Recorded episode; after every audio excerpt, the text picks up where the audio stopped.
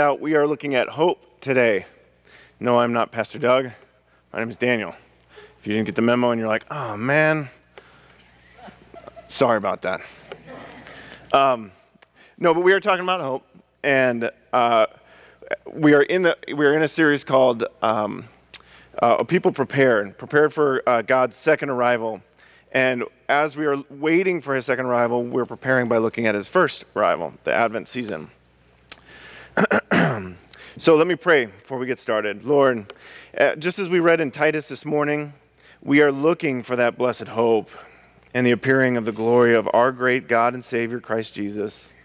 I pray that this morning you would speak to, to each individual in this room, uh, that you would open our ears uh, so that we can hear your voice, Lord, uh, that your story would be, be clear uh, and it would give us hope.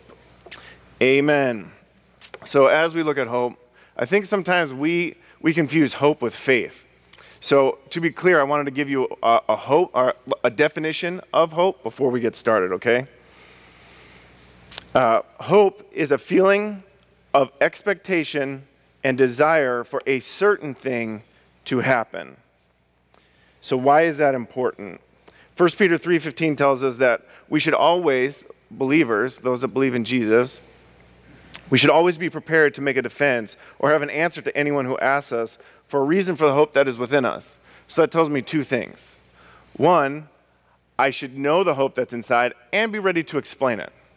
And two, I should be living in a different manner, so much so that people around me go, uh, What is going on with you, dude? Like, you've got something that I don't have. What is that, right? So it's not just being able to explain it, but also living in a manner that causes other people around you to see a difference. Okay? so, as a people prepared, we have to be ready to, to be giving our hope away. And now I'm really excited to, to jump into today's text. Um, because I didn't think of it at first, but as I was just doing my daily reading, God showed me this is the passage that I want you to run to, and I can't wait to get to it uh, but before we go there, I want to give you some background. And kids, if you pull out your Connect this week, uh, it looks like this. Now, as you listen to the story that we go through, I'm just going to read God's story, okay? But when we get to the part, I, by the end of this, I want you to be able to tell me uh, why, why Ruth is telling Naomi, Your people shall be my people, and your God my God. And I promise I will tell you why that is. But I want you to hear it so, as you're coloring and as you're listening to this story, uh, I want you to get it so that this week, as your family goes, to, goes together uh, through this study, uh, I want you to be able to tell your parents, hey, I know why Ruth is saying this to Naomi, okay? And if you get that, write it down on this sheet of paper. We'll give you candy for it too. All right? Unless your parents say no. Um, okay, so let's begin. We're going to be in Ruth chapter 1. Okay, Ruth is in the first third of your Bible. Uh, I remember where it is because I always think uh, Joshua judges Ruth because Joshua is a jerk. Josh judges Ruth. But um, no, nobody. Anyway, Ruth is right after uh, Judges. Uh, you will have to turn there because we are going to be reading the entire chapter, uh, first chapter of Ruth. Okay, so let's start. Uh, Ruth, chapter 1, verse 1. In the days when the judges, oh, wait, I, I didn't give you the, the intro. Sorry. Before we jump in, man, I'm excited. Okay, so before we jump in, uh, this is in the time, uh, if you don't know Israel's time, if you're not familiar with it, this is the time where um, Israel is, a, is, is God's nation, is now living off the land that he promised them. So they've been delivered from Egypt by God's mighty hand. Okay, he parted the Red Sea, they crossed right through it. They went up to the, uh, the promised land. They, they were unfaithful, so God led them as a pillar of fire and smoke through the wilderness. Okay? Everybody knew about them. They were the, like, the famous homeless people. They went around, and so they, they when their, when their uh, discipline was over, God led them uh, into the promised land by stopping the Jordan. So they crossed over. He toppled the, the mighty walls of Jericho. As they went in to conquer the land, they pushed out all of the people because God, they didn't. God wiped them out. and moved in his people. Okay, so they are known to the rest of the world as the people that walk with a living God. Okay, they, they are known, uh, or God is known. Now, where we pick up this story is where the people are living in the land. They're they rich, they good. They have their land of, of milk and honey, they've got it.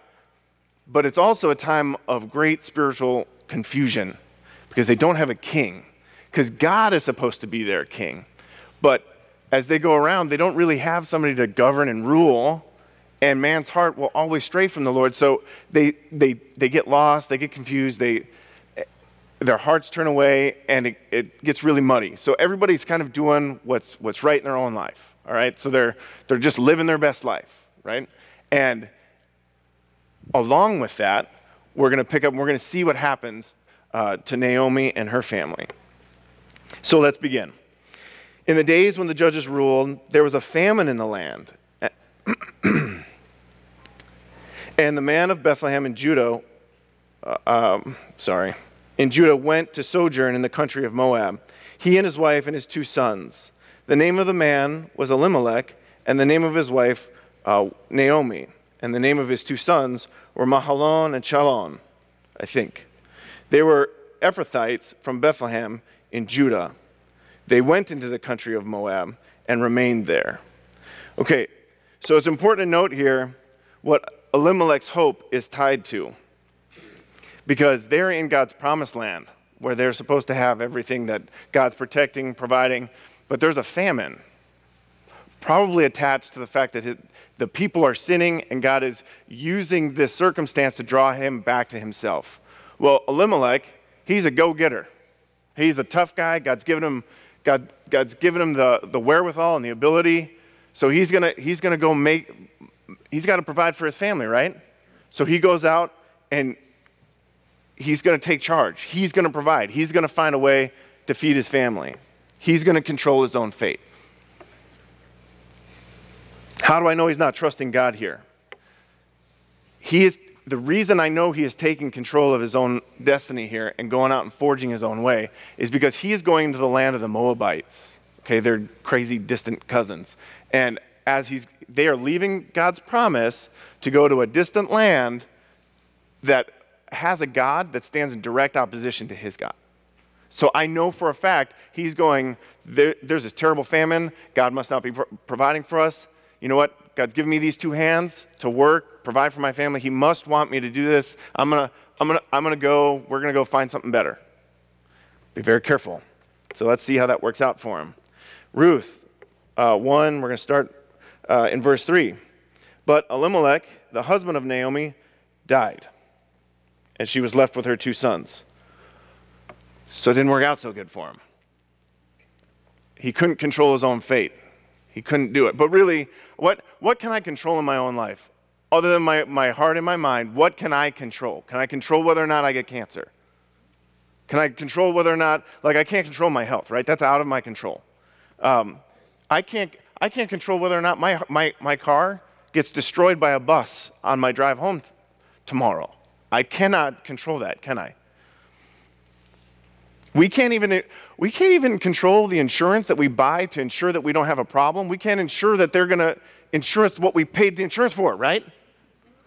But we we can't depend on those things. We cannot control them. but let's try not to be so pessimistic here. I mean, it can't rain every day, right? Like, like there's got to be good things on the horizon. I can believe that and I can make it happen. Let's see how that works out. So let's start in verse 4. These, talking about uh, Naomi's sons, took Moabite wives. The name of the one was Orpah, and the, and the name of the other, Ruth. That's the only name I'm sure of other than Naomi. They lived there about 10 years, and both Mahlon and Chilon died, so that the women, so that the woman was left without her two sons and her husband. So, eesh, maybe not. It still sounds like a, like a rainy day parade, right? So, actually, it's even worse than it sounds. Okay, it's not just that she lost her husband and she lost her two sons, but back then, women were property. So, and this is in, in Israel's camp. In God's camp, women were still thought of as property. So when, when the man died and, and the woman became a widow, uh, she couldn't, she legally could not own land. So she was out without resource. Like her security, her protection disappeared. So the only way that she would be provided for was to either move back into her father's house if he was still alive. I don't know what the age expectancy was back then. But if that didn't work out, if he was no longer around, she had to move in with her sons. And then he, son would take care of mom. She has no security blanket. It's all gone. Okay, so now not only does she have nothing, all of everything, like she's been on 10 years of hard knocks and tough luck, right? She's made some mistakes. The Israelite people were not to let their sons marry outside of the camp because it would pull their hearts away from God. She let both of her sons marry Moabite women. So she's, she's not necessarily following after the Lord either. Now, everything comes crumbling down around her. Um, I can only imagine. She is literally looking at a death sentence here. And not only does she not have security, but she has two uh, daughter in laws that are looking to her for support. Like, this is, this is as bad as it gets. Okay? She, the only thing that she can do is rely on um, charity from good hearted people. And there's not many of those people uh, around, around at this point. Which leads me to my first point hope can be lost. If we put our hope in anything other than God, we will lose our hope. If it's not God, it can be moved. I don't care what it is. If your if your if your hope lies in if it's anchored in anything other than God, it can be moved. So, and here's the gut gut punch everybody get ready for it. Here it comes. I'm going to brace you. Is it your is it your paycheck? Like the thought of losing your like let's say your next paycheck isn't coming in. Are you like, hmm? does that provide security in your family? Does that, does that provide security in, in, in your life? What about your savings account or your 401k? Like the things that we set up to, for insurance, what if those, what if those cease to exist? what about your pension, your life insurance policy? Proverbs 23 5 says, In the blink of an eye, wealth disappears, for it will sprout wings and fly away like an eagle. Now, I'm not saying that God can't or doesn't or won't use any of these things to provide security for you. Okay? God wants us to save. He wants us to be frugal. He wants us to be good stewards of what He gives us. Okay? But all too often, we set those things up so that we don't have to trust the hand of the Lord. We replace God's hand of security so we don't have to rely on Him.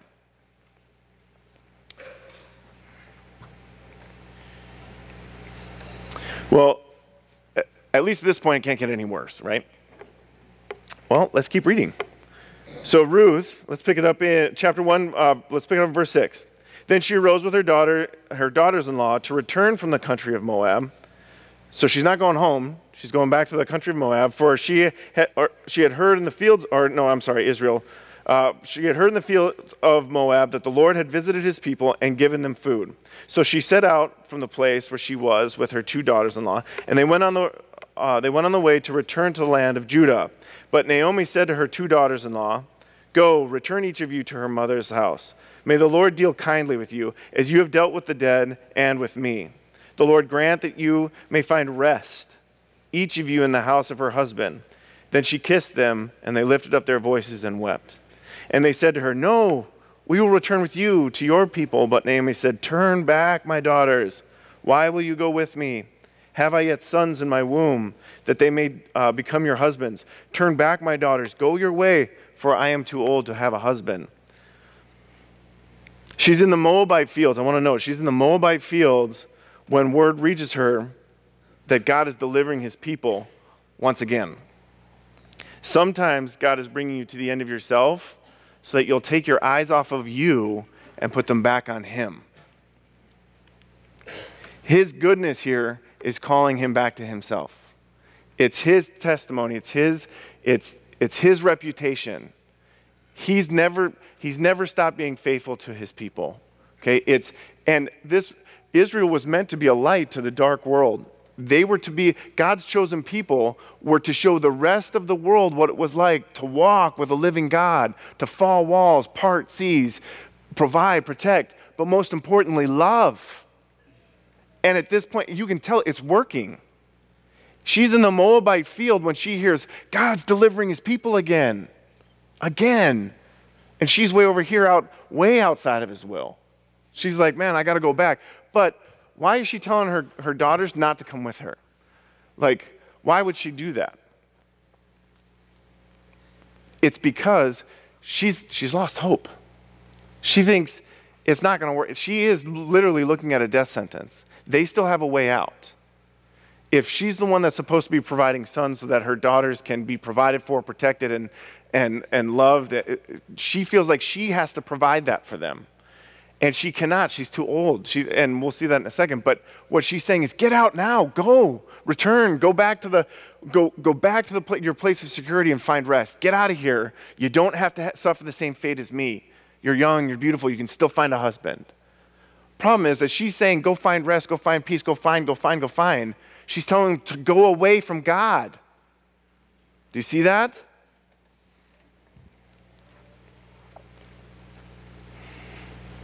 Naomi suffered from a perspective problem. She had forgotten what her hope was. She's giving up here. She's literally saying, Save yourselves. Now, elephants in captivity can be used to tear, down, tear trees out of the ground, roots and all. Giant, massive elephants, right? But they can also, when they're in captivity, they can be held, they can be held captive by a rope no, no thicker than my thumb. Like when you look at a giant elephant that's used to plow fields and, and like take the whole tree out of the ground, you look at it tied to a, a, a tiny little tent stake in the ground and it won't pull against it. It makes you go, well, how, how, how, why wouldn't it just get up and leave? Like, how do you keep that thing trained to not just up? It could snap it with no problem. And the, the key is when the baby, when it's a baby elephant, they tie it to that post and they leave it there, so that it struggles and struggles and struggles and struggles, and it's too, it's not strong enough yet to leave. So it can't break the rope until it loses hope and just stops trying. It just stops trying. It forgets who it is it forgets that it's massive and can leave at any point. That's what hopelessness will do to you. You will, you will be trapped in your situation because you, you just can't get out of it. Naomi, for, or yeah, she forgot that she was a powerhouse that had a living God. She forgot about that. So listen to her hopelessness in her words as we continue. Let's pick it up again. I'm going to read verse 12 again. Turn back, my daughters, go your way, for I am too old to have a husband. If I should say, I have hope, even if I should, should have a husband this night and should bear sons, would you therefore wait till they were grown? Would you therefore refrain from marrying? No, my daughters, for it is exceedingly bitter to me, for your sake, that the hand of the Lord has gone out against me. Then they lifted up their voices and they wept again. And Orpah kissed her mother in law, but Ruth clung to her.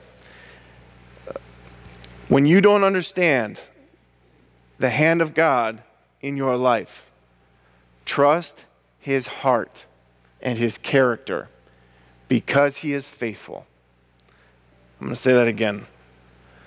When you don't understand the hand of God in your life, Trust his heart and his character because he is faithful. By his very nature, he is faithful. Now, here's the thing about hope it's contagious, but hopelessness, even more so. That's why the devil wants to keep you hopeless. Because it's not only going to stop you from pulling against the tent stake, but it will cause others to, to, to be hopeless too. She actually she succeeded in turning Orpah away from the, from the living God. But not Ruth. Naomi's helplessness caused her to turn Orpah away. British military strategist Captain B.H. Liddell Hart said hopelessness induces or helplessness induces induces hopelessness.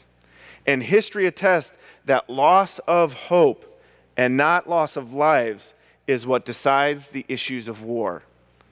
You hear that?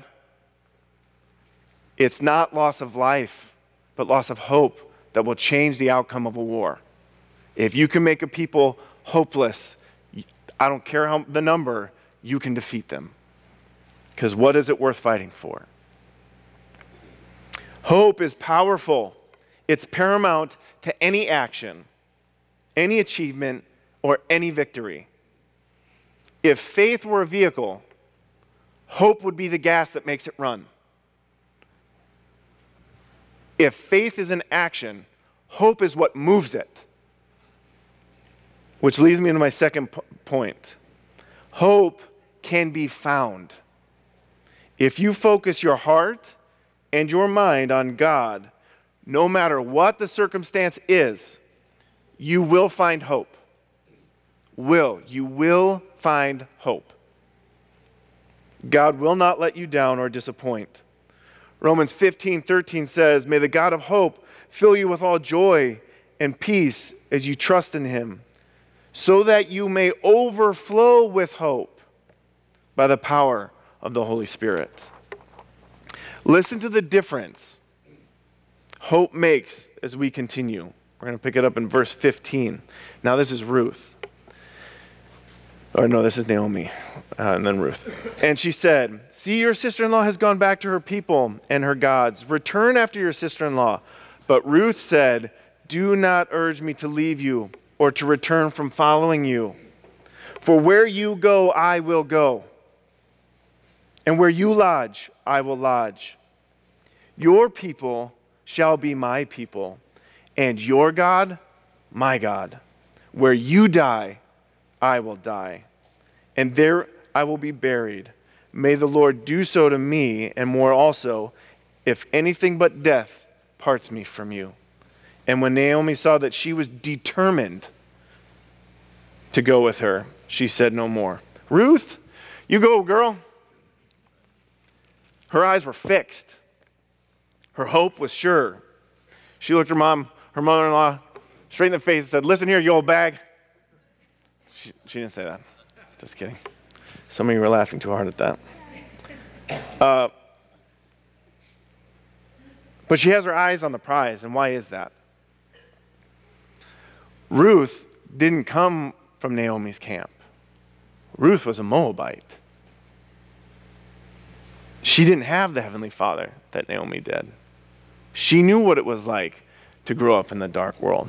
She knew the hopelessness of having a false God. She knew it all too well because she lived it. God's chosen people were to be a light to the rest of the world. What it's like to walk, talk,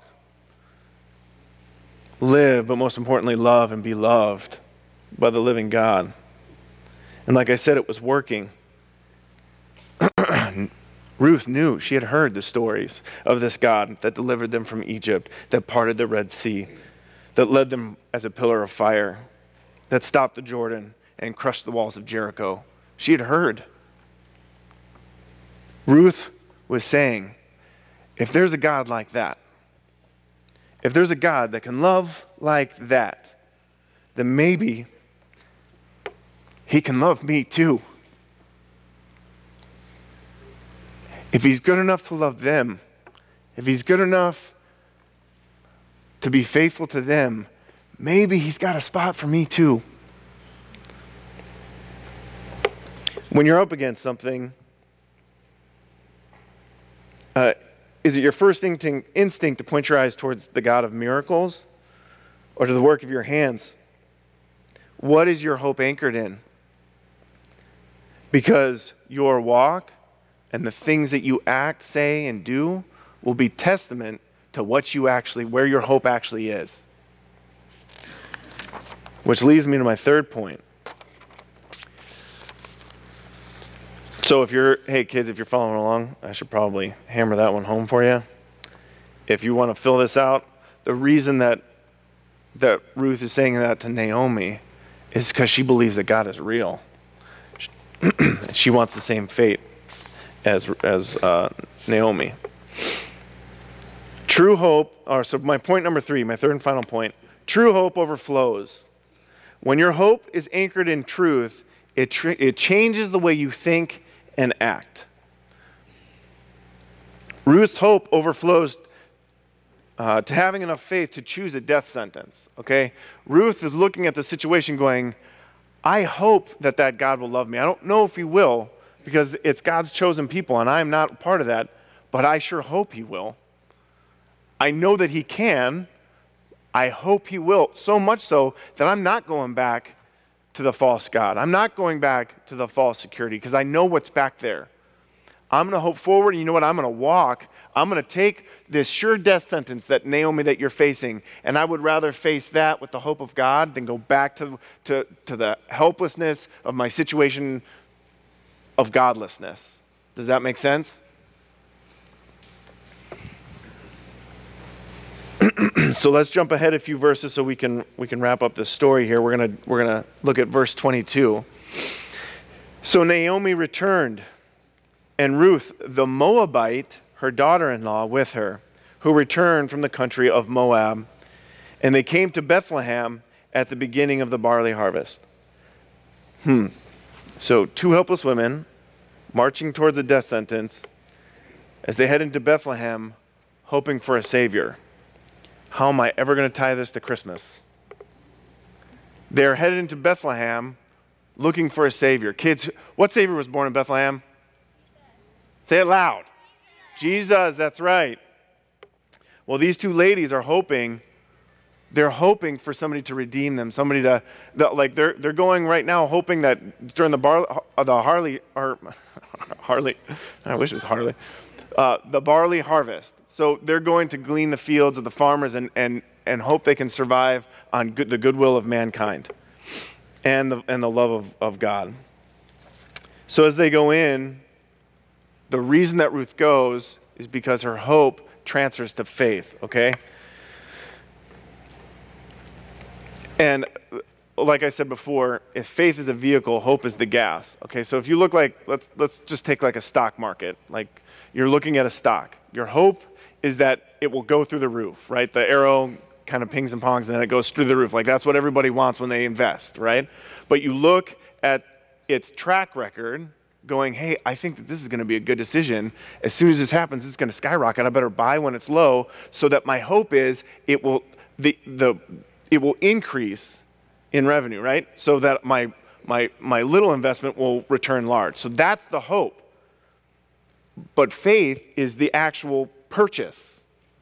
Does that make sense? So if you're hoping for this, this awesome, mighty thing, you've got to invest. Does that make sense? That's faith. That's choice. That's, that's what Ruth was hoping that God would adopt her. So she stared death in the face and went after it. Does that make sense? That's what Ruth did. That's what hope does. Now, and I don't know why here, but as I was reading this, I picture, I picture Jesus like sitting on the throne, and then this tiny orphan girl with like no sandals, totally dirty, ripped dress, but comes in shy and hesitant and goes, Can you love me too? Like, I don't know why I have that picture, but that's the picture I have of her coming into Israel going, I know I don't belong here. I know that you're not my dad, but will you love me too? And he goes, Baby, come here, I got you. now, I want to, here's a, here's a secret God is a father, and he has a sweet spot, just like every dad. Every dad has a sweet spot. You want to know God's sweet spot? Is faith. When you have faith, God gets up and flexes his muscles. Like, come on, baby, I'm going to show the world what I can do.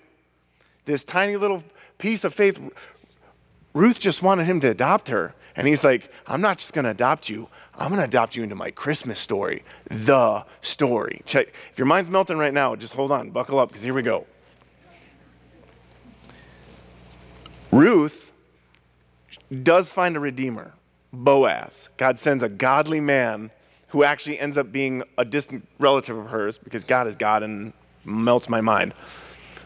But he, he uses this man to redeem her.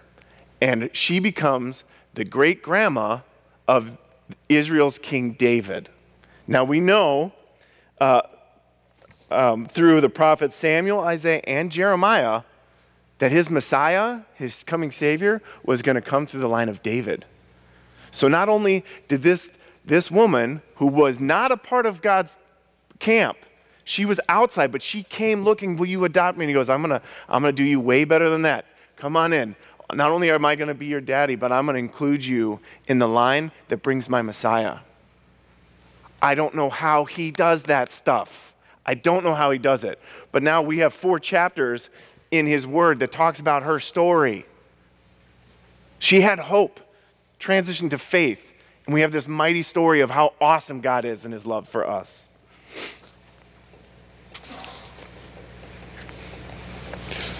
So here's how it connects to you. Only, only God, only a true living God could have done this. Like you can't, not only can you not imagine this, you can't pen this because this was penned hundreds of years before Jesus would walk the earth. Like you, you can't Prophecy is our assurance. Like we know that God's word is true. Every promise he's ever given us has come true. Every single promise, every single one. Only God can do that. That should move you to faith. So maybe you're Elimelech. Maybe you're in the room and you're listening to the story, and your fear is causing you to, to lie to yourself. And I'm Elimelech, man. I think all of us are Elimelech. When the going gets tough, God's given me a brain, He's given me two hands. It's time for me to get after this. It's time for me. He's, he's, he's, he's made me, He's given me the ability. He must want me to use it. I'm not saying that that's not true, but your first instinct should go, God, what do you want me to do? Where do you want me to go? How do you want me to do it? And then I'll put all of my might into that. I'll put all of my wisdom into that. I'll put both hands to that. And God's like, I'm going to include you in a bigger story. Stop lying to yourself if you're Elimelech. You can't control anything other than your heart mind. Maybe you're Naomi, forgotten. Maybe you've forgotten your hope. Maybe you never knew the actual hope, uh, the true hope. And maybe you've been wandering down a road for a really long time. And you, you've been take, the world's just been serving you kick after kick. And you're at the end of your rope. If that's you, I would say submit to God. Don't forget that you are a mighty elephant, that God's plant, you're being held by a lie. Don't fall into that. Turn your eyes to Him submit to his plan. He loves you greatly. And maybe you're Ruth. You're desperately hopeful that the rumors you've heard about this good God, the, the stories you've heard from the people that talk about him, maybe you're desperately hopeful that this, is, this isn't just another lie, that the world's going to serve you and you're going to end up feeling disappointed. I'm here to tell you, he, he will not let you down because He is faithful. He is good. He is worthy. What you've heard is true. Give Him your heart. Fall in love with Him because He's a Father. And maybe you're not any of these. Maybe you know your hope. You know that your hope isn't just God that God loved the world so much that he would send his only perfect son, Jesus, into the world to die for the sins of mankind so that whoever believes in him will not perish. But we also get to have everlasting life with him in his kingdom, where he will make all things new and wipe away every tear from every eye, and death shall be no more. There will be no mourning, no crying, no pain anymore. All of that will have passed away. To you, I say this your hope is not foolish because God's promised this to those of us who believe. And every promise He's ever made has come true, except for the ones that we are waiting on. Let's pray. Lord, uh, like we opened in 1 Peter 3:15, you tell us that we're, we're to be ready to, to not only answer for the hope that's within us, but to live in a manner that makes other people want to know too. So, Lord, I ask that you would remind us of the hope that we have in your Savior, in your Son, Jesus, that we are celebrating his birth this Christmas. But, Lord, you fulfilled that promise and you left us with another one. You, are going to prepare a place and you are coming back. So, just like you fulfilled the first promise, you're going to fulfill the second. And let, man, we are excited. So, Lord, I pray that that hope would be our, our gas into faith, that we would move mightily so that we can watch you fall walls and part seas. Because you are good and loving Father, and we love you like crazy. Amen.